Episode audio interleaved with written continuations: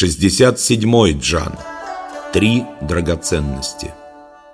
В Поднебесной все говорят «Мой путь великий» и не имеет себе подобного.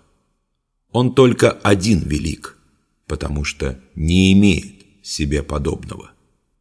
Если имеет сходство, то со временем он истончается.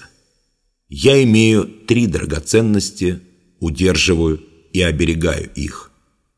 Первую назову милосердием, вторую назову бережливостью, а третья проявляется как невозможность действия впереди Поднебесной.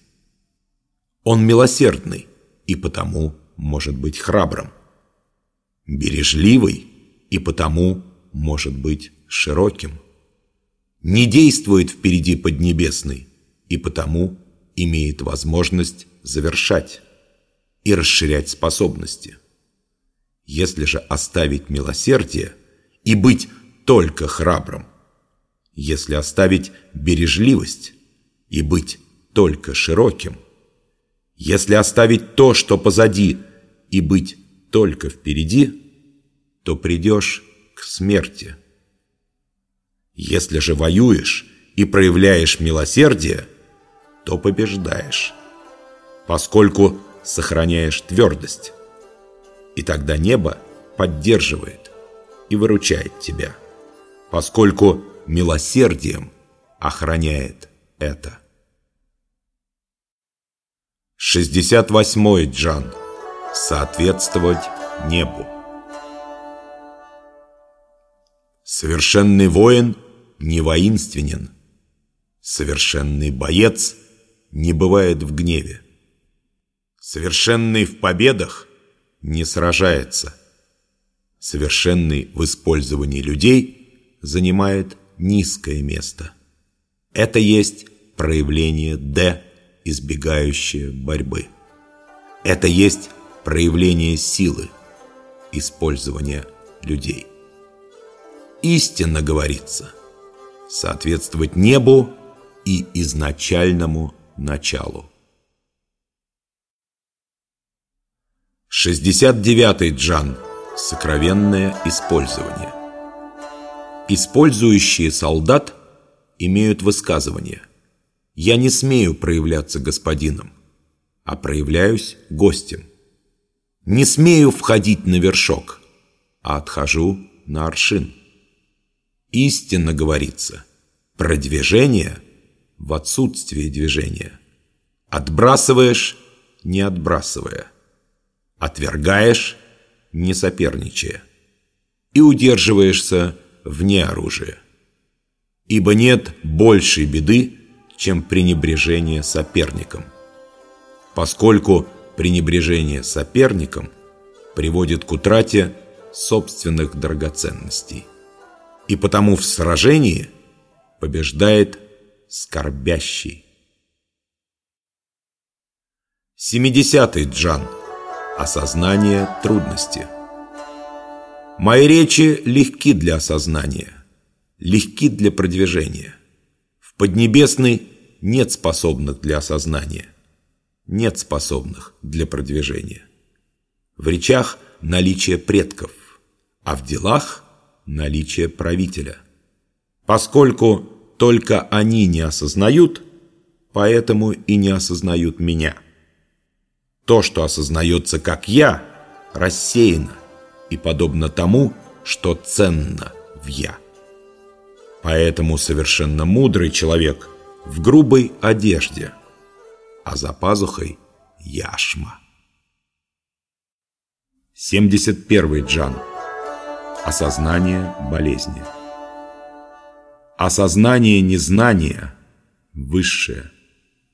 Неосознание – знание. Болезнь. Он один, кто болезнью переболеет, по этой причине не болен. Совершенно мудрый человек не болен, поскольку своей болезнью переболел, и по этой же причине не болеет. 72 джан. Любовь к себе. Когда народ не боится сильных мира сего, тогда приходят еще более сильные. Не ограничивайте его жилище, не презирайте его жизни. Он один, кто не презирает, а потому не будет презренным. Потому что совершенно мудрый человек, естественно, осознает, но не любуется собой. Естественно, любит, но не ценит себя. Изначально берет первое и уходит от последнего. 73-й джан. Свобода проявления. Храбрый и смелый погибает. Храбрый, но не смелый живет. В этой паре или польза, или вред. Небо может нести зло. Кто может осознать его причину? И потому совершенно мудрый человек уподобляется трудностям, исходя из того, что небо – это путь. Не сражается, но благоприятствует победам. Не говорит, но благоприятствует следованию. Не привлекает, а естественно приходит. Такая правда и благость помыслом. Сеть неба необъятна, редка, но не знает промахов. 74-й джан. Подавление чувств. Если народ не боится смерти, то что, его пугать смертью? Если народ постоянно пугают смертью и еще проявляют невероятное, я придержу и уничтожу это. И кто осмелится? Постоянно наличие ведающего убийствами или того, кто убивает. Если заменить ведающего убийствами или того, кто убивает, значит заменить большого мастера рубить. Тот, кто заменит мастера рубить, найдется ли такой, кто не поранит себе руку? 75-й джан. Стремление к потере. Народ голодает, потому что те, кто выше, взимают много налогов на съестное. По этой причине голодают. Народом трудно управлять, поскольку те, кто выше, пребывают в действиях. По этой причине трудно управлять. Народ легко умирает, поскольку те, кто выше, слишком стремятся к полноте жизни – поэтому легко умирают. Он один только не проявляется посредством жизни, поэтому высоко ценит жизнь. 76-й джан. Отказ от силы. Человек рождается мягким и слабым. В момент смерти он грубый и жесткий. Трава и дерево в зарождении мягкие и нежные, в момент смерти увядшие и ломкие. По этой причине твердость и сила – это движение к смерти.